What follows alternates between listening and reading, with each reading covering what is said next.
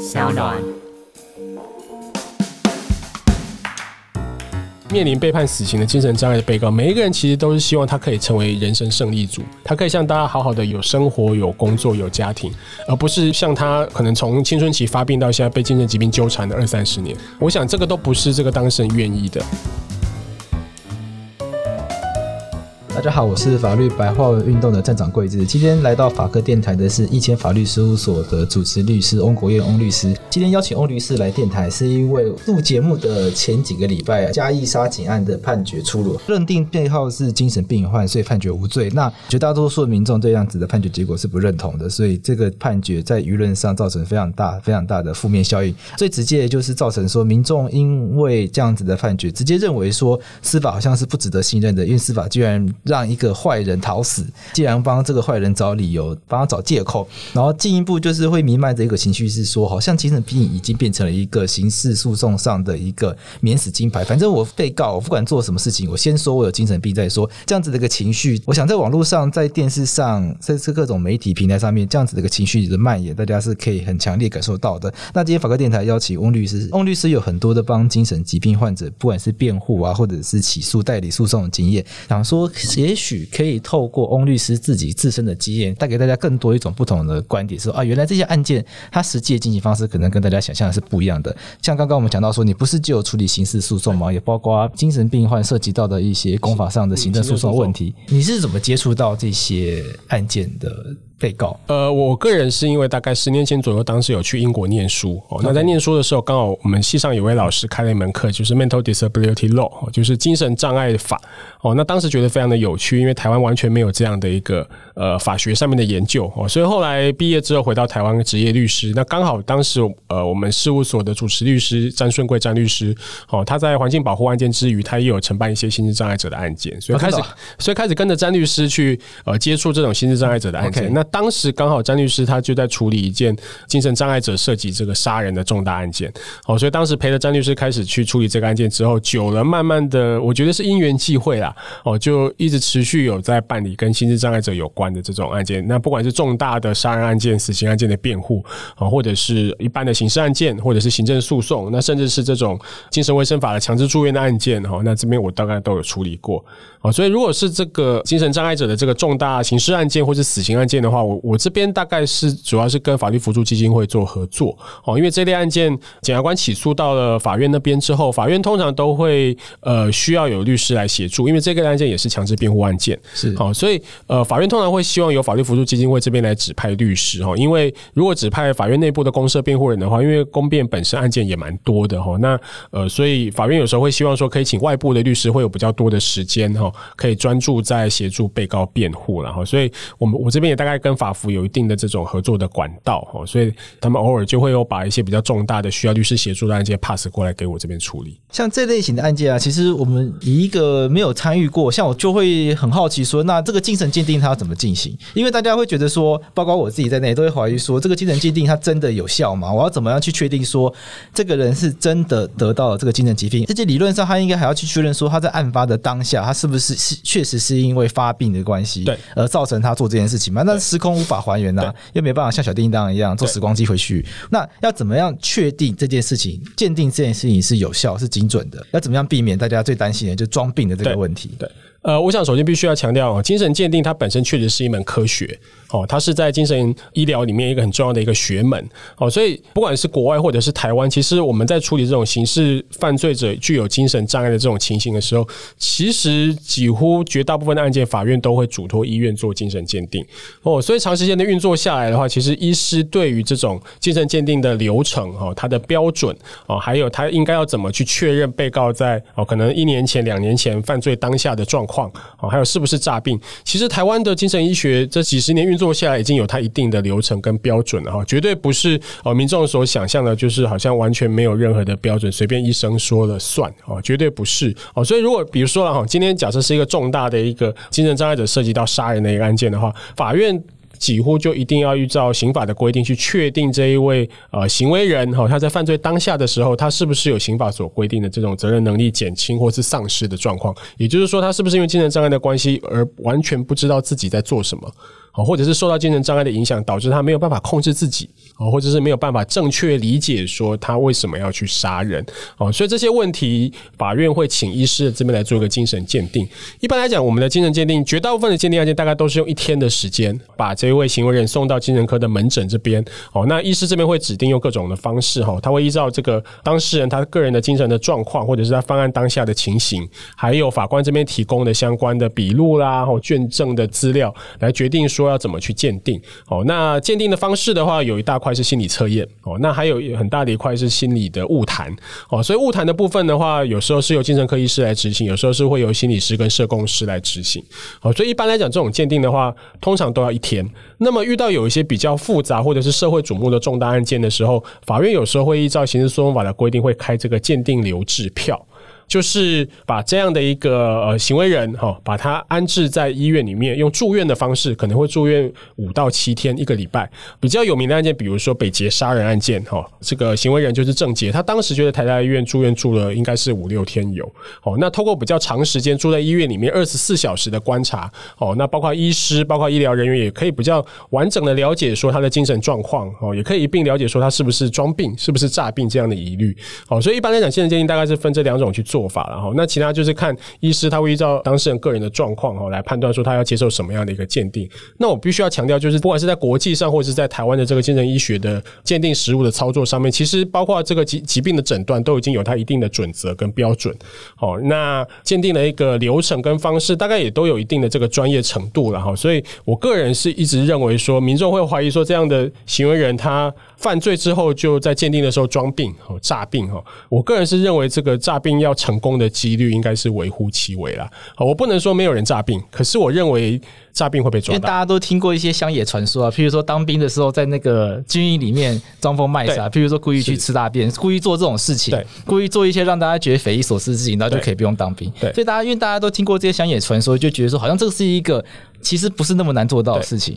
呃，但我必须讲，医生他们也不是笨蛋啊。对，今天医生他要做一个精神鉴定的时候，他也不是只有看到坐在他面前要误谈的这一位行为人。OK，也不是医生，他一定会去大幅度的去仰赖法院这边所提供的证据资料。他的证据资料可能包括，比如说这个凶嫌刚落网的时候所做的笔录。OK，哦，那或者说这个凶嫌可能在行为之前，他有很长的精神病的病史跟就医记录。这些记录其实法院都会去跟鉴保署去把这些资料调过来。他有时候是厚厚的一大叠，可以看到说他可能看医生已经看了十几年了，然后包括。他的家人、他的同学、他的老师都指出说，他就是有慢性病史啊。他平常有事没事会自言自语，会讲一些哦有妄想、幻听的这种内容。所以其实医医生只要去核对，就可以知道说他犯罪行为当下的状况、他的动机、他的想法跟他过去的病史有没有相符。如果有不相符的话，有合理怀疑，也许是诈病。可是我们这边所处理大部分的案件里面，其实。都是呈现相符的状况，也就是说，它是一脉相承的。病人可能就他就是有慢性的精神病史，已经有好几年或是十几年了。然后最后可能因为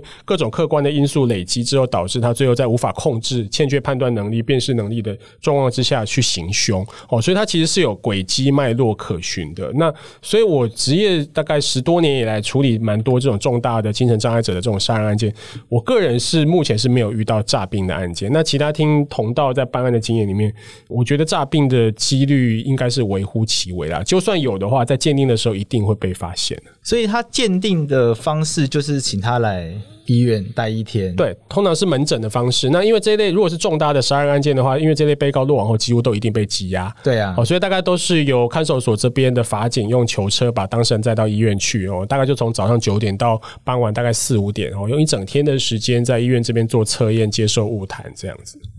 那有时候会有个状况，就是说，院法院的那个诉讼啊，它好几审嘛，对，这种案件就很常被更审，对。那有时候这些不同的审级、不同的法官，他会自己重新做鉴定。那这些鉴定结果有时候会完全矛盾，对。有些人说他正常，有些人说他精神疾病，对。有些人说他虽然有精神疾病，可是辨识能力并没有显著的衰弱，等等。所以一个案件如果跑好几份鉴定报告出来，就完全不一样的时候，该怎么办？确实如此哈，在这种重大的呃杀人的这个刑事案件里面的话，当事人如果有精神障碍的时候，假设法院院可能要判决死刑，它毕竟是涉及到国家最严厉的刑罚，哦，所以有一些大概从二审的时候，法官可能就会想要试着办理第二次的这个精神鉴定。好，那实务上也确实是有发生过鉴定结论不一样啊，矛盾的情形哈，比如说呃比较知名的像汤姆熊的这个割喉杀人案，哦，这位凶嫌他在一审的精神鉴定结果跟二审的结果就不一样，是，好，那又比如说更早之前相当有名的一个呃陈坤明的一个这个杀人案件的话，这位凶嫌他在第一次犯案的时候哈，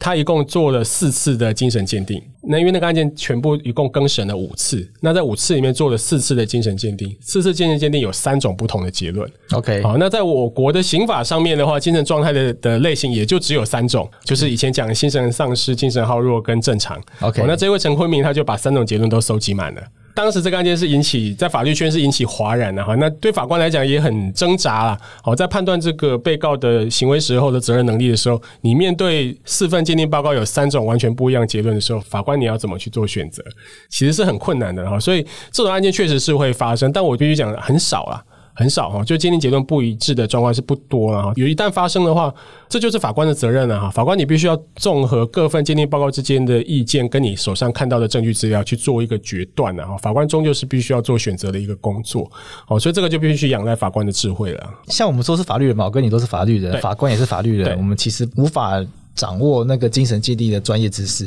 不过反过来说，这些精神鉴定的医师，他就是说他不是法律人，他也无法掌握刑法的相关知识。对，所以现在就卡在问题，就是说，因为这些法律它规定的要件，就是要去证明他的现在不叫精神耗弱了，对，现在不叫，现在叫什么？突然想不起来什么，就是刑法第十九条现在改成用一个名字很长的，就是生理跟心理因素结合的立法模式啊。对对，就是判断这个行为人在行为当下是不是因为呃精神障碍、心智缺陷导致他的辨识能力。判断能力、控制能力受损或丧失啊。Okay. 那这个判断能力跟辨识能力的丧失，它到底是要由谁来决定？就是这个结论，到底是应该由法官来下，还是鉴定报告里面就应该要写？呃，在法律的架构上面，就我刚才所说的，刑法第十九条修正的时候，现在改成生理跟心理的混合式的立法，这是学德国的这种立法模式。哦，所以在目前台湾的这种审判实务上面的话，我们一般是认为说，生理因素，也就是说，被告是不是在行为当下有精神障碍、心理缺陷，这个是医师的责任。OK，哦，因为一个人有没有罹患精神疾病，这个在精神医学上面有他们的诊断准则啦。哦，那他是不是罹患思觉失调？他是不是有忧郁症、躁郁症、自闭症？啊，这些是由医师来判断。基本上法院会尊重啊，因为法官通常不会有精神医学的专业。哦，可是他在心理因素方面，也就是说，他是不是因为这些精神疾病导致他行为的时候丧失或是减少判断能力、辨识能力？这个应该是法官的责任。哦，只是在实际操作上面的话，通常法官都会希望哦，鉴定单位医院这边可以两个问题一起回答，包括这个当事人他的疾病跟他行为的时候，到底他的有没有精神丧失、精神后弱这个情形，法官通常都会希望医生两个问题都回答。只是第二个问题，也就是说他的责任能力的部分的话。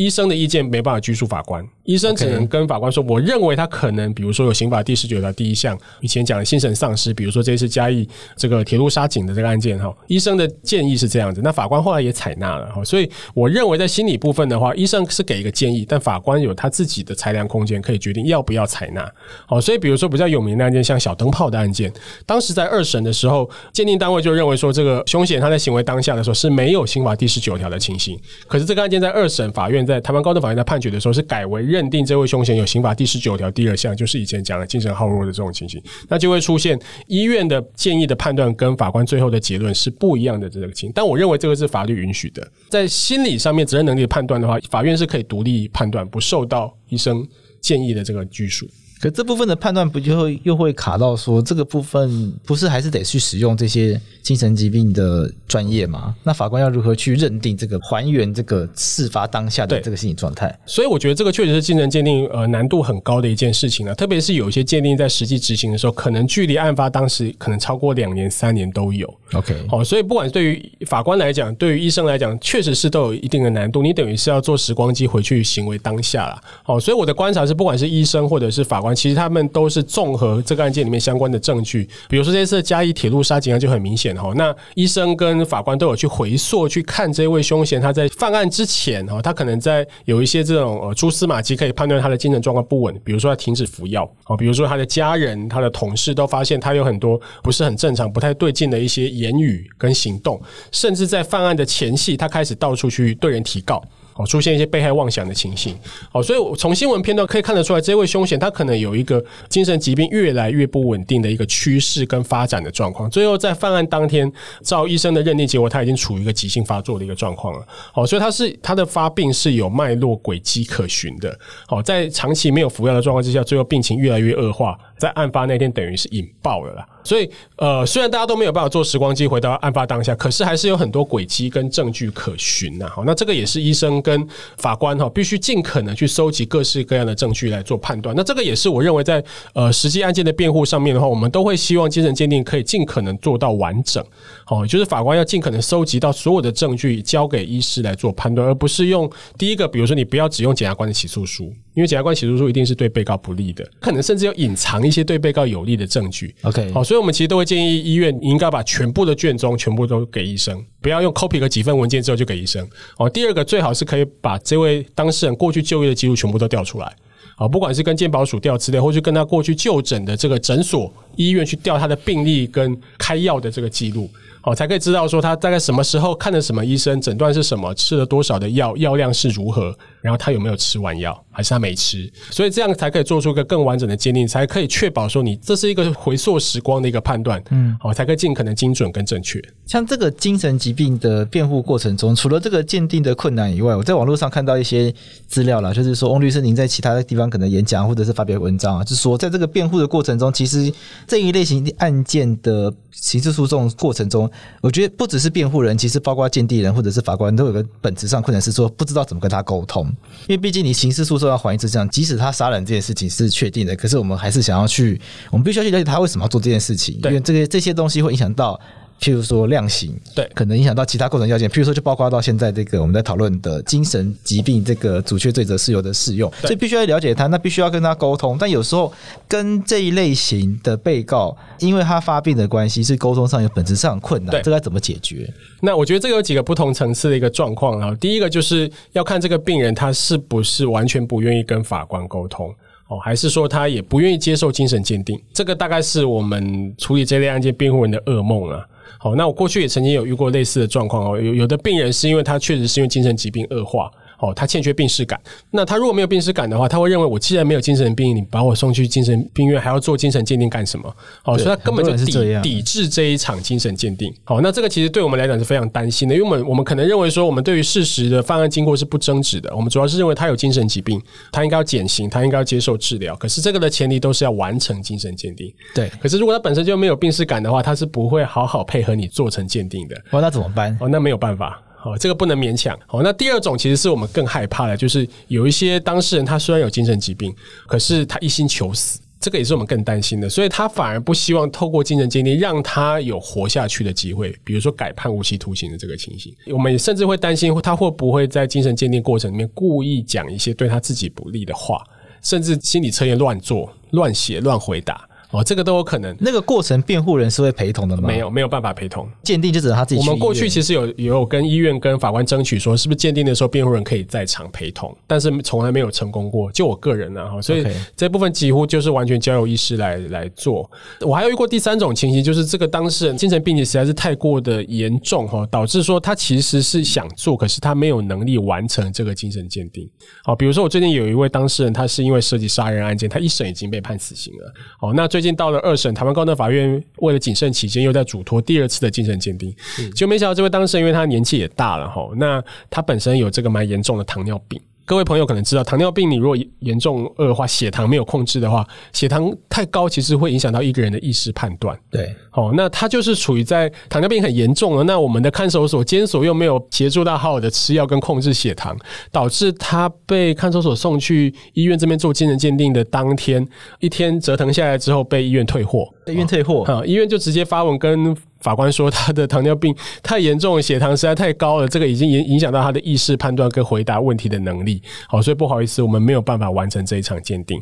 好，所以像这样的状况之下，其实连法官也傻眼啊。就是这种案件，如果被告对于杀人的过程都不争执，重点就在他的精神状态，可是精神鉴定无法完成，好，要么是这个被告抵制，要么是这个被告不愿意做，还有这种因为糖尿病的关系无法完成精神鉴定的，这种各式各样的情形都有可能发生过，我也全都遇过。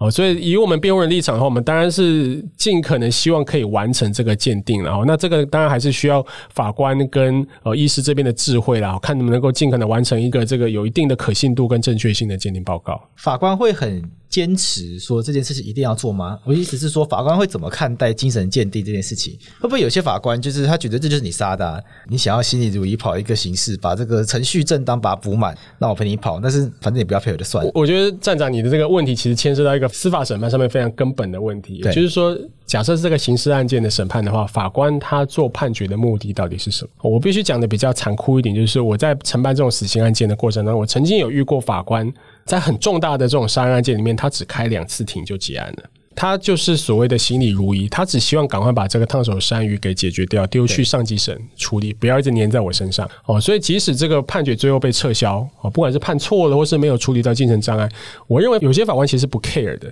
OK，好，他只认为说赶快把这个烫手山芋丢掉，这个媒体不要再来关注我了哈。那我赶快处理别的案件比较重要哦。所以我确实是遇过有这样的法官。那如果你遇到这样的法官的话，他当然不会在意你精神鉴定有没有好好做。对啊，反正他可能连判决都不是很在意的。但是我有遇过很认真的法官，哦，非常希望可以好好完成一个比较完整的精神鉴定，不要让大家在这边虚耗时间呐。哦，所以这个我觉得就涉及到法官是不是能够正视这个凶险在犯案当下精神状态的这个问题。那我自己是认为，大部分的法官其实都认为这很重要。哦，因为目前为止，大部分这一类的杀人的死刑案件里面，大概凶嫌都对于客观的杀人行为是不争执的啦。哦，所以重点就是在他的这种阻却违法事由，就是他到底有没有刑法。第十九条的这个状况，所以法官其实他要调查的就是这件事情哦，所以我觉得大部分的法官都会很希望可以把这个鉴定给完成，然后可以在判决里面比较详细的交代说这个呃凶嫌他在犯案当下的精神状态。我们接下来聊一个东西，就是说我们刚刚讲了这么多都是这个刑事诉讼上面的一个过程，那现在社会对这个过程它有一个不谅解的地方在于说，他觉得这东西已经变成一个免死金牌了。对，我今天有这个残障手册，不可能判有罪。对，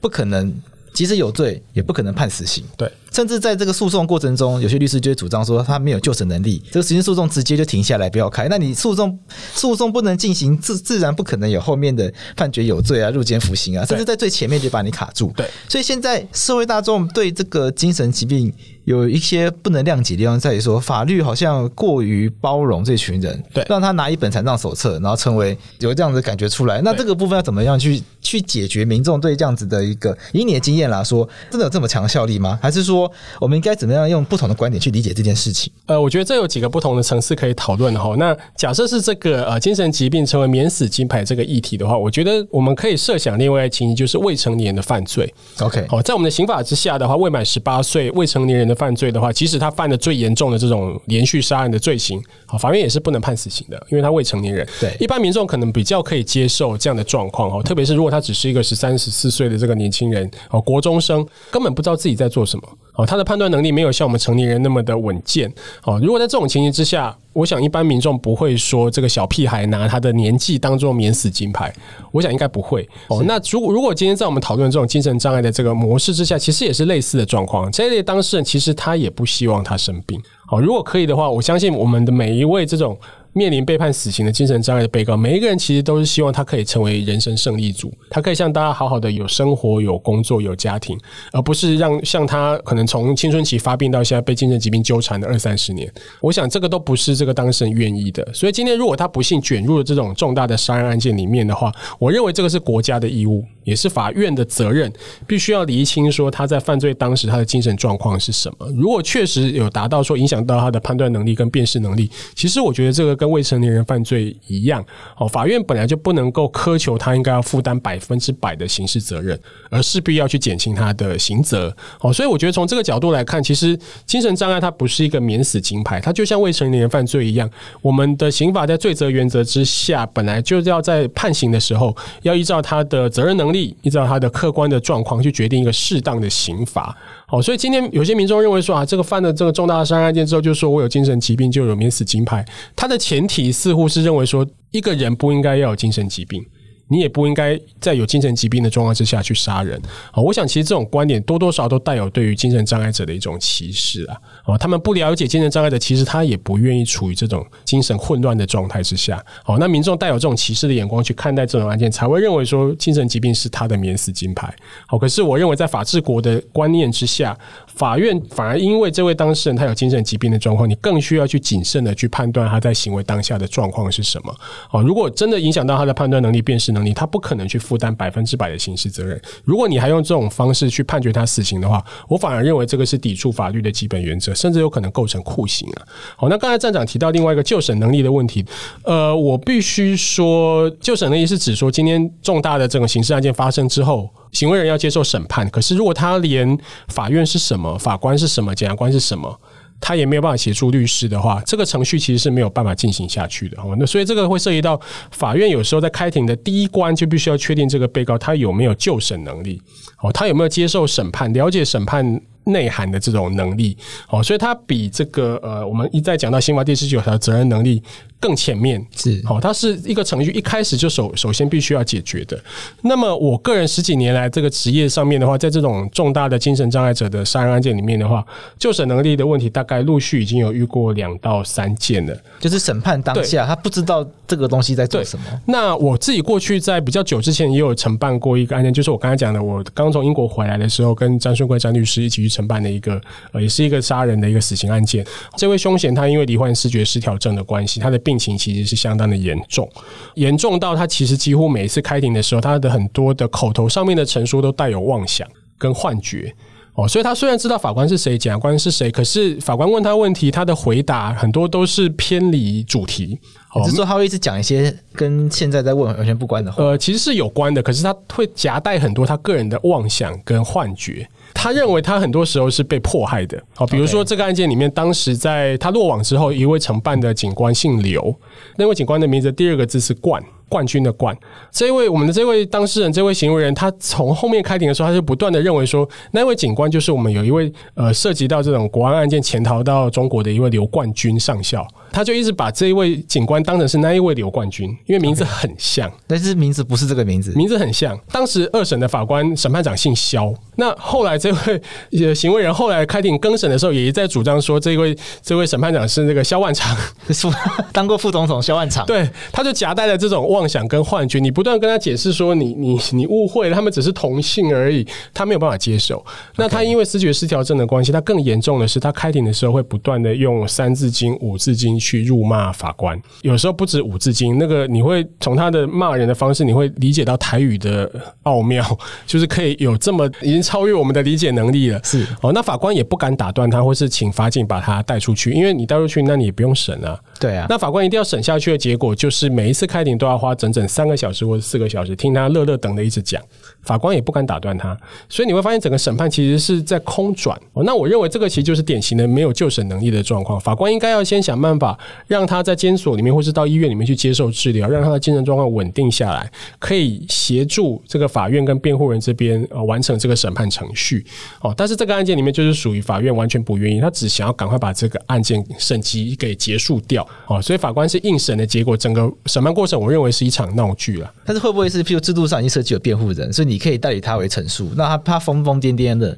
他毕竟有请辩护人的，那理论上程序利益应该受到的是。蛮蛮足够的保障，所以就算这个状况，那程序继续进行，对这个人来说，站长你讲的没有错哦。其实我确实是有一些当事人，其实他对于整个审判过程是漠不关心的，特别是那种一心求死的被告哦。所以在这种状况之下，其实法官大部分时候对话的对象是辩护人没有错，所以法官可能不会特别去处理救审能力。可是我刚才讲的这个案件是非常特别，是这位被告他因为思觉失调，他也没有病史感，所以他也拒绝跟家属请了律师，就是我。来合作。其实开庭的时候，他也常常用言语来攻击我。那你也被骂？对，因为我主张说他有精神疾病，他应该要赶快接受治疗，让这个审判可以好好进行下去。我讲这样的话，我们这一位当事人就跳起来了。他认为我是跟其他人一起合作，要来陷害他、迫害他的人。好，所以其实他整个审判过程是处于一个非常奇怪的一个关系。我我其实也很难去跟这一位行为人跟这个当事人去搭上线呢。好，那我们好像是平行轨迹一样在在开庭。哦，所以我才会认为像这种案件，其实法院应该要优先处理就审能力。可是，在台湾近几年的这些重大的杀人案件、死刑案件里面，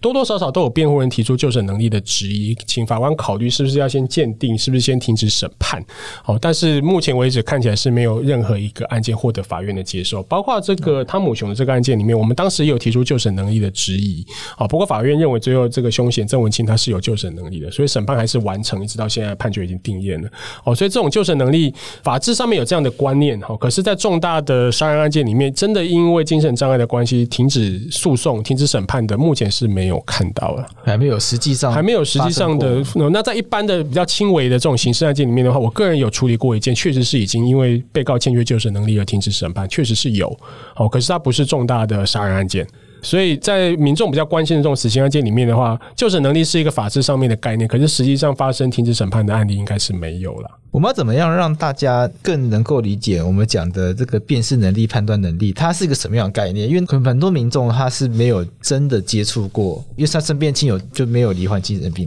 那这是好事吗？大家健康，表示说，那大家其实有一大群人是真的没有接触过这样子的病患，那就变成说我们要靠这一类型的。娱乐文化来去认识，那这些娱乐文化有些。制作人有些编剧、有些导演很认真的去考察，很认真去做研究，有些就乱演，就是用想象去乱演。这些民众也不一定能够接触到正确的资讯。那要怎么样让大家去理解说我们讲的这个辨识能力、判断能力，它到底指的是什么？因为也也有很多民众说，哎、欸，我也有得忧郁症啊，但我我没有去杀人啊，我可能就像刚刚那一位，可能轻度忧郁症啊，有些躁郁症啊，我没有去杀人啊，我很清楚我在干嘛，我可以控制得了自己啊。那为什么他控制不了自己？那是他的错吧？他应该要学会怎么控制自己吧？我们要怎么样去让大家了解说这个法律的名词它到底指的是什么？站长，我觉得你刚才。已经讲到重点了，就是在刑法第十九条，在处理这种精神丧失跟精神后弱的情形，它主要。大概可以粗略分成两种形态啦。哦，一种是这种行为人他在犯罪当下他的辨识能力有欠缺，另外一种是控制能力有欠缺。哦，这两个稍微有一点不一样。在我们处理实际案件的经验里面的话，大概这两种情形都有遇过。如果是讲比较简单的控制能力的话，通常是指这种行为人他可能知道自己正在做一件杀人的行为，正在做一件法律所不允许的状况，可是他因为精神障碍的影响，比如特别是类似像躁郁症发作的这个情形，他没有办法。控制自己，他这个就有点像我们一般人，有时候也会在网络上面浏览这种各种网购的这种商品。你就是手痒，你知道你这个月已经信用卡已经刷爆了。可是你还是买了，这种其实某种程度也都是一种控制能力受到影响的这种情形。只是我们今天面对的当事人，他是因为精神障碍的关系，不像我们一般人是在理性判断之下决定再次把卡给刷爆。OK，那是不一样的哦。所以当事人如果他是因为精神疾病的关系，他没有办法控制自己的行为，拿刀去杀人哦，那这个可能是控制能力的这个减低或是丧失，这个比较。容易理解，比较难处理的是辨识能力哦。这种辨识能力有几种不一样的状况，比如说有时候当事人是带着妄想、幻觉而去杀人。比如说比较有名的，像是这个小灯泡案件，照判决书所揭露的这个讯息的话，哦，这位凶嫌他幻想自己是尧，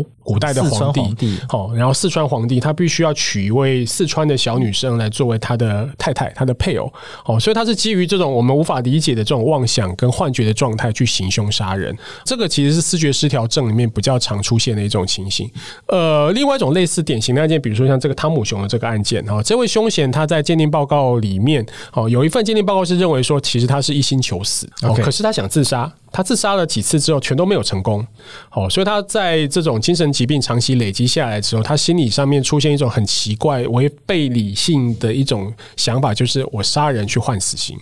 我杀人，让国家来判我死刑，让法院来判我死刑，达到我自杀的目标。所以在汤姆熊这个案件里面的话，其实其中一份鉴定报告就认为说，这个也是典型的这种辨识能力降低的情形。他因为精神疾病的影响，导致他没有办法像我们用正常人的思考去处理事情。我们正常人不会想自杀，我们不会去杀人。了结你自己，你自己想办法处理啊，你不需要把别人的性命也带走。可是这位凶嫌他就是出于一种很诡异的一种想法，他认为我既然自杀不了，我就杀一个人来达到自杀的这个目的。这个也是一种辨识能力降低的这种情。他虽然不是出于幻觉跟妄想，没有，可是他的理解能力是异于常人的。好，又比如说，在国外有一个很有名的一个讨论，就是美国总统雷根遭到暗杀的一个案件。好，那这位凶险 Hinckley 到目前为止还在监狱里面服刑。好，Hinckley 他杀人的目的，照这个。呃，新闻上面、网络上面所揭露的讯息，是因为他当时迷恋美国的女星 Judy Foster，好，所以他认为他必须要用刺杀、暗杀美国总统来吸引他心仪的这个明星的注意。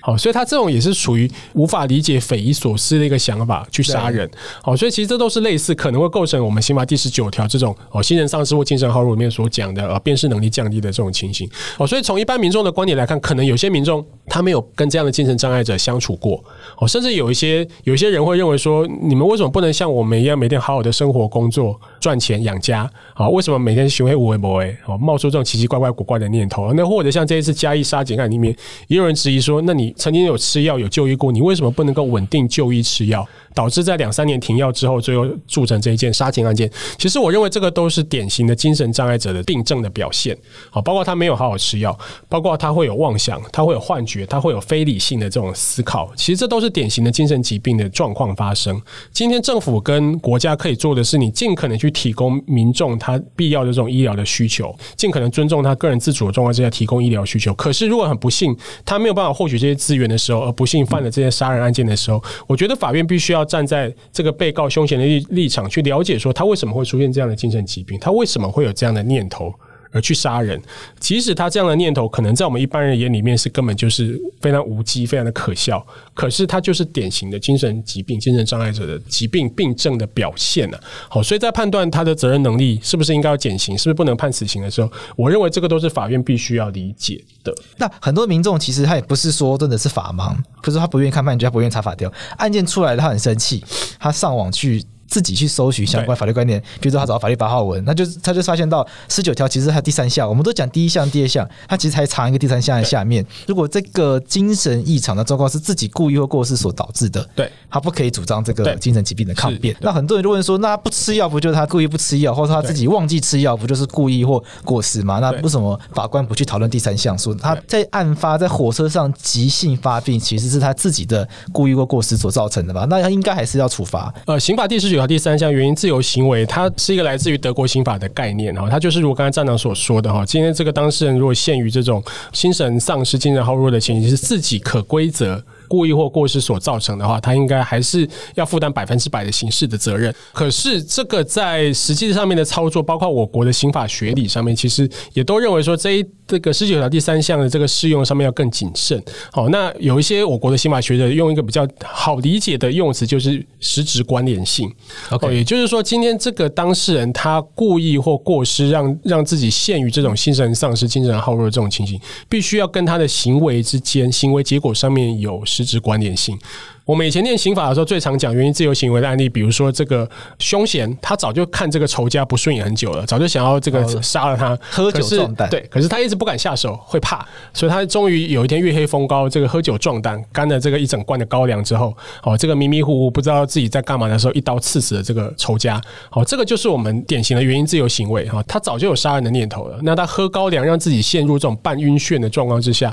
哦，他就算有精神耗弱，可是你是故意的，而且你。你故意让自己陷于这种精神丧失、精神耗弱，就是基于杀人的故意而做的。可是，我们大部分目前为止所看到这些重大的精神障碍者的杀人案件，其实绝大部分他们的病史都很长。那也有很多是像这一次嘉义杀警案的这位当事人，他就是因为视觉失调症，很多视觉失调症的患者都是没有病史感的，哦，所以他反而不愿意吃药，而且他不愿意配合用药，就是他的病症的表现。所以他不吃药，并不是他为了杀人而不吃药，而是因为他罹患思觉失调症，他罹患精神疾病，他的表现就是我不愿意配合就医，我不吃药，不要逼我。好，所以像嘉义杀警案这个案件的话，我们反而不能主张原因自由行为，是因为他这个凶嫌他没有好好吃药，违反我们一般人的期待，他不是为了要去铁路火车上面杀警察而不吃药，而是因为他是基于精神疾病的表现，他当然不会吃药。好，所以其实我们今年所看到这些重大的精神障碍者的杀人案件里面，其实还没。没有原因自由行为这个出现，好，所以也是因为这个条规定在实际适用上面很强调实质关联性啊。呃，我最近也有承办一个类似的一个呃刑事案件，里面这位当事人他是因为安眠药成瘾中毒的这个关系哦，持刀去强盗。那在医院那边的鉴定的时候，医师其实也提到原因自由行为，可是法院认为这个没有原因自由行为，也就是说，这位当事人其实他是让自己处于安眠药成瘾中毒的期间，大概长达快一年。那一年当中，他每一天可以吃二十几颗的 FM two。我们一般人吃一颗 FM two 大概可以睡十五个小时，不省人事。哦，这位当事人出现抗药性了，所以他一天可以吃十几颗 FM two，然后他跟大家说：“我睡不着。”好，所以他最后整天其实就处于行尸走肉、浑浑沌沌的状况，他不知道自己在做什么。好，所以他最后持刀去抢盗。虽然医院这边提到原因自由行为，可是法院认为说他这个状态已经长达一年了，他不会在一年前他开始滥用药物、滥用安眠药的时候，他就已经决定我一年之后我要拿刀去抢盗。这是不可能的事情，所以这个没有实质关联性，所以最后法院也是依照刑法第十九条给他减刑，用第二项给他减刑。好，所以我们认为在使用原因自由行为的观念的时候，你很重要的是实质关联性，你必须要了解这位当事人，即使他违背了我们大家的期待，没有好好接受治疗跟吃药，可是你还是要确定他这个状况跟他这个杀人行为之间的实质关联性。就是说他，你必须要确定是他。故意或过失让自己精神丧失，对，就就是为了要去做，为了要做这件杀人行为。是，那确实在这个嘉义地铁案中，他比较难找到这样的观念，毕竟那个时间很长。接下来这个问题会很法律用语，所以听众朋友会听比较辛苦，就是。这也是我个人的困惑啦，就是说，譬如说像刚刚讲的这一些什么幻想自己是四川皇帝啊，或者幻想自己要杀雷根才可以博得女艺人的欢心，这听起来是譬如说他动机上有很严重的妄想。可是我们讲刑法的时候，我们讲主观构成要件，讲的是有意使其发生嘛。我一直会觉得卡住的地方说，这些人虽然是妄想，可是他确实有意杀人，有意要让杀人这件事情发生嘛，而且确实是发生。那要怎么样去说明说？他的辨识能力是因为他确实知道，而且他也知道他直接去杀这个人。那为什么会因为他动机上有妄想，而会去说他其实是辨识能力有问题的？对。这个就是在法学上面的讨论的话，关于刑法的这种三阶段的罪责的讨论。站长，你刚才讲的是这种构成要件的问题，包括主观跟客观哦。那大部分我们这一类的杀人案件里面，凶嫌都不否认他确实是有做这件事情，而且大部分也确实就是站长你说他有主观上的知与欲。对，法律上面讲说你要杀一个人，你知道你要杀人，而且你有这样的欲望要实现这个杀人的结果。如果都有的话，他在三阶段的检验里面，他是符合第一关的杀人罪的构成要件。哦，主观上他有知与欲，客观上也有人被他杀死。对。可是我们今天讲的刑法第十九条是在第二阶段哈，也就是这个阻却违法事由里面的讨论。所以今天假设用我们比较常见的状况，比如说正当防卫，好，我要救我的太太不要被其他的凶嫌给杀害，我反而先出手把这个凶嫌给打死了，我是基于正当防卫的立场。哦，所以在这种状况之下，即使我符合第一阶段的杀人的构成要件，可是我还是有可能依照正当防卫来减轻我的刑责。对。好，那我。想，这个精神障碍其实也是类似于像正当防卫这个概念，它都是阻却违法事由里面的一种。哦，所以即使今天这个凶嫌他有杀人的知与欲以及客观的结果，可是如果最后精神鉴定的结果，法院判断的结果认为其实他是出于很严重的偏差，没有理性的一个思考，或者是根本就是幻想、幻觉，耳朵里面有一个声音叫他要去放火、要去杀人，而真的杀了人的话，他会因为第二阶段的这个阻却违法事由而让他的刑责降低，责任能力降低。哦，所以这可能要从刑法的这个。三阶段的理论里面来来思考，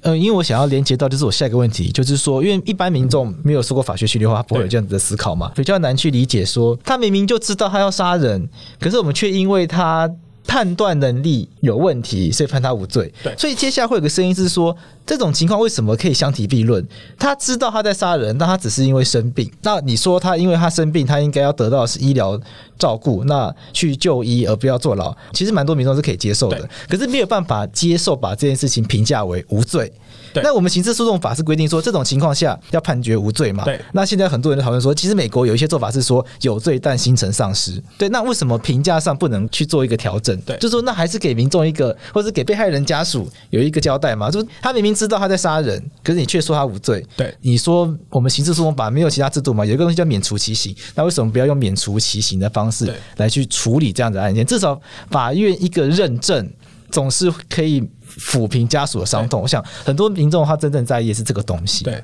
我觉得这个可能要看呃刑法第十九条，我们目前的法律规定有第一项跟第二项。哈，用以前的用语就是精神状况比较严重，影响到行为的是精神丧失，接下来影响比较轻微的是精神耗弱，第三种就是指完全没有影响，可能有精神疾病的相关诊断，好，你最后也杀了人，可是，在鉴定结果认为说这个并没有明显严重影响到你的行为上面的决断，好，所以这个其实是会有点像光谱一样。其实很难找到很明确的 cut point，那个切点在哪里？几乎就是要仰赖医院跟法院这边的判断。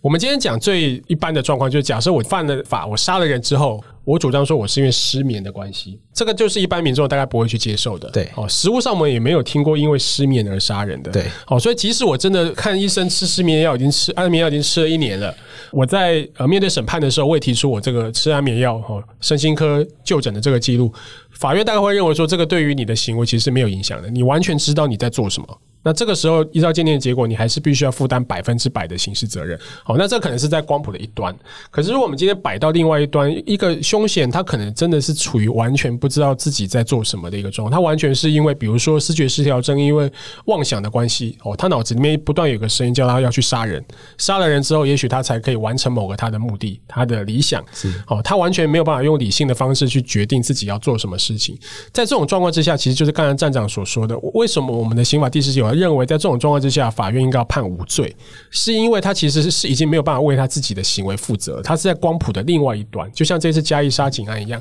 这位凶嫌当时是处于非常强烈而严重的这种被害妄想之下，而且又精神疾病急性发作，哦，其实他完全不知道自己在做什么，对吧？他是属于状况非常严重的，所以在我们刑法罪责原则之下，认为这种状况之下，其实不能够让这位被告负担刑事的责任。如果不能负担刑事责任的话，法律上面当然应该是要给他无罪的判决，可是也不是无罪就结束了，所以类似像这种因为判到无罪的情形之下，法院几乎一定会依照刑法第八十七条给一个监护。几乎是一定会给，因为你若判无罪，没有附带其他的这种对于他个人的这种精神疾病的这种治疗的话，他很有可能会回到社区又会再犯。是好，所以如果是因为依照刑法第十九的第一项判决无罪的状况之下，法院大概一定会给监护。那在嘉义杀警案之前，法院也给了监护。好，所以民众会觉得说，为什么他杀了一个警察之后，他可以判无罪？那是因为我们在刑法罪责原则之下的话，没有办法让这样的人、这样的病人去负担罪责。可是他付出的代价却是他必须要能够配合接受医院跟法院这边的要求去完成治疗，稳定他的这个精神状况，这个还是被告的义务，他也必须要为此付出这个代价，至少五年的这个监护。哦，所以我认为在呃刑法第十九条的设计上面的话，我认为法院判决无罪是一个正确的结果。哦，那实务上面其实因为精神障碍而判决到无罪的案件其实非常少了。这一次嘉义杀警案会引起民众这么大的哗然跟无法接受，其实是因为。无罪那两个字造成的，好，那刚刚我所讲，这是有法律上面的思考。可是绝大部分这种有精神障碍的杀人案件的话，大部分都是落在刑法第十九条第二项。过去讲的精神耗弱的这种情形，是在这种状况之下的话，我们还是要求这个被告可能，比如说你要负担三十 percent、五十 percent 或是八十 percent 的责任。好，所以你不是像嘉义杀警案可以无罪，可是你也不像刚刚所说的我因为失眠的关系而杀人要负担百分之百的责任，他可能不是，所以他会像光谱一样落在中间。所以今天如果他的犯罪结果是很严重，也造成被害人的死亡之下的话，通常法院可能判比较多的是无期徒刑或是二十年。再看法官认为有没有必要再加上一个监护的一个处分，他就是落在中间的这种形态，所以他还是必须要为他的。行为负责哦，他多多少少知道自己在做什么，可是他可能是因为没有控制能力的关系，无法控制自己的行为哦，所以我觉得用光谱的方式来思考会比较可以理解。那在我们刚才讲光谱的另外一端，这个行为人如果是完全完全不晓得自己在做什么的时候，我认为法律规定这个时候判无罪是没有错的。我觉得比较可以去检讨的，反而是呃刑法八十七条，比如说监护的时间是不是一定只有五年，不能再更长。我觉得这个是可以考虑是不是要修法。第二个就是你如果延长的话，肯定要有一些配套的机制，比如说要如何去连接到我们一开始所讲的，你要如何跟精神卫生法这边做无缝的接轨。如果今天终究有一天他的监护要结束，他必须要回到社区，好，你要能不能够在社区里面建立一个可以确定说他的精神疾病的状况。他的病情没有失控这个情形，还有就是，如果他的监护要像，比如说比照美国，他可能要无罪，可是要接受治疗，可能要二十年、三十年，有没有一个定期 review 的一个机制，而不是说法院判三十年，好，你就在医院里面关三十年，没有人管你。好，我想这个都是在未来立法这边在修正的时候必须要去讨论的地方。我基本上认为刑法第十九条的架构跟设计是没有问题，但是可以讨论的是刑法第八十七条的部分。好，那从嘉义杀警案之后，我看包括像王婉玉、王委员跟一些专业人士，其实也都有提出一些修法的一些讨论啊。我认为在八十七条的部分跟精神卫生法确实是在思考要怎么去做连接，才可以一方面确保这样的行为人士接受治疗，一方面维护社会的这个安全。那你觉得强制就医会是一个好方法？因为接下来大家就会讨论说五年，我刚刚你也提到嘛，五年这个时间点，很多人觉得不够嘛，那能不能延长？比如说十年、十五年，或是无期限？就这个人就是一辈子，就是让他强制监护，那你不要让他回到社区，避免他回到社区后又发生了一些悲剧，这样子有没有可能法律设计成说，就让这些人就一直住在医院里面？目前的精神医医学的这个研究上面的话，其实认为应该尽量减少机构化。哦，也就是精神病人最好的康复的地点应该还是社区，而不是在医院。好，因为毕竟医院是一个比较高压、一个拘禁式的一个环境。好，那比较可以的话，当然是回到社区。可是，在台湾比较特殊的社会脉络之下，精神病人回到社区，其实很容易遭到排挤。哦，那反而可能导致他因为一些各种压力的来源，反而让他的病情又在恶化。哦，所以这个可能要在台湾目前的这个法律的这个修正上面的话，可能要思考一下怎么去取得一个平衡点呢？哦，那我认为另外一个很重要的因素，也要看每一个当事人他的精神疾病。比如说，好了，我们现在目前手上我有一位妄想跟幻觉，那杀人，那他也被法院判决死刑了，目前还没有定谳。哦，那其实也跟他一起住的这个室友，其实也都有注意到，也都有记录下来。哦，那他过去也有一些就诊的记录。哦，那我们其实也合理怀疑，照他自己的讲法，也是他脑子里面一直有一个声音叫他要去放火，要去杀人。可是他犯案之后被逮捕之后，他被羁押在看守所里面哦，到现在一年多，其实连他自己都说，他自从进了看守所之后。就没有那个声音来烦他了。好，其实也可以看得出来，他如果有定期接受药物治疗跟控制，然后有一个比较稳定、正常的一个生活作息的话，哦，对他的精神疾病是有控制的。哦，所以我觉得你说要要不要拉长这个强制就医的这个年限，我觉得也要看每一个病人的状况，有的病人确实是可以用强制就医的方式来解决，可是有的不是哦，有的可能他长期罹患思觉失调症已经二十年、三十年了，你你让他住在医院里面再住二十年，其实他也不会康复，也不会变得比较好。而用强制就医的方式，其实对于整个状况的解决，我觉得是没有帮助的。所以我认为，第一个是要看每个当事人的状况；第二个就是你如果真的要延长这个强制就医的期限的话，我觉得还是回到我们刚才说的，要有一个定期 review 的一个机制，不是让这个病人永久住在医院。哦，如果说他的病情已经恢复到一定状况之下，我认为他有权利回到社区。那回到社区，就是我们社区精神医疗资源的配置跟投入。哈，我们包括我们的金钱、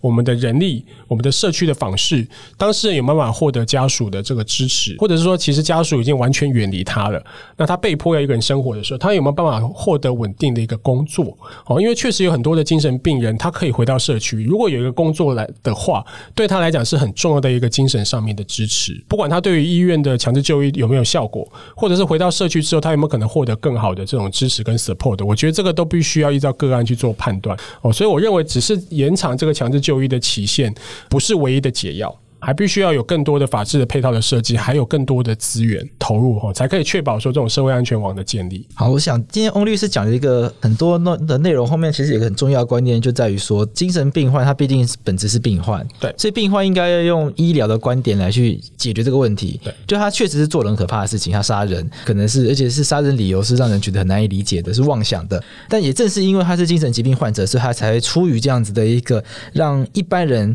都没有办法理解理由，然去做这些事情。所以我们真的不希望这个社会再发生这样子类似的惨剧，这样在反复发生的话，回过头来是我们这个社会有没有办法从根本上去解决，这或者是协助这样子的病患，给他更充足的一个医疗的照护。那这个医疗照护，它不是说盖很多医院，而是说很多的资源能不能够深入到社区？因为毕竟这些病人他平常是在社区生活，是在其实就是在你我身边生活。那我们能不能够让这些资源能够散布在我们的生活周遭，让这些病人能够其实就慢慢的恢复健康，然后让他们能够跟一般正常健康的人一样好好生活。那这才是真正的去根治这样子的一个社会现象的一个方法。对，好，那我们谢谢翁律师今天到我们电台，谢谢。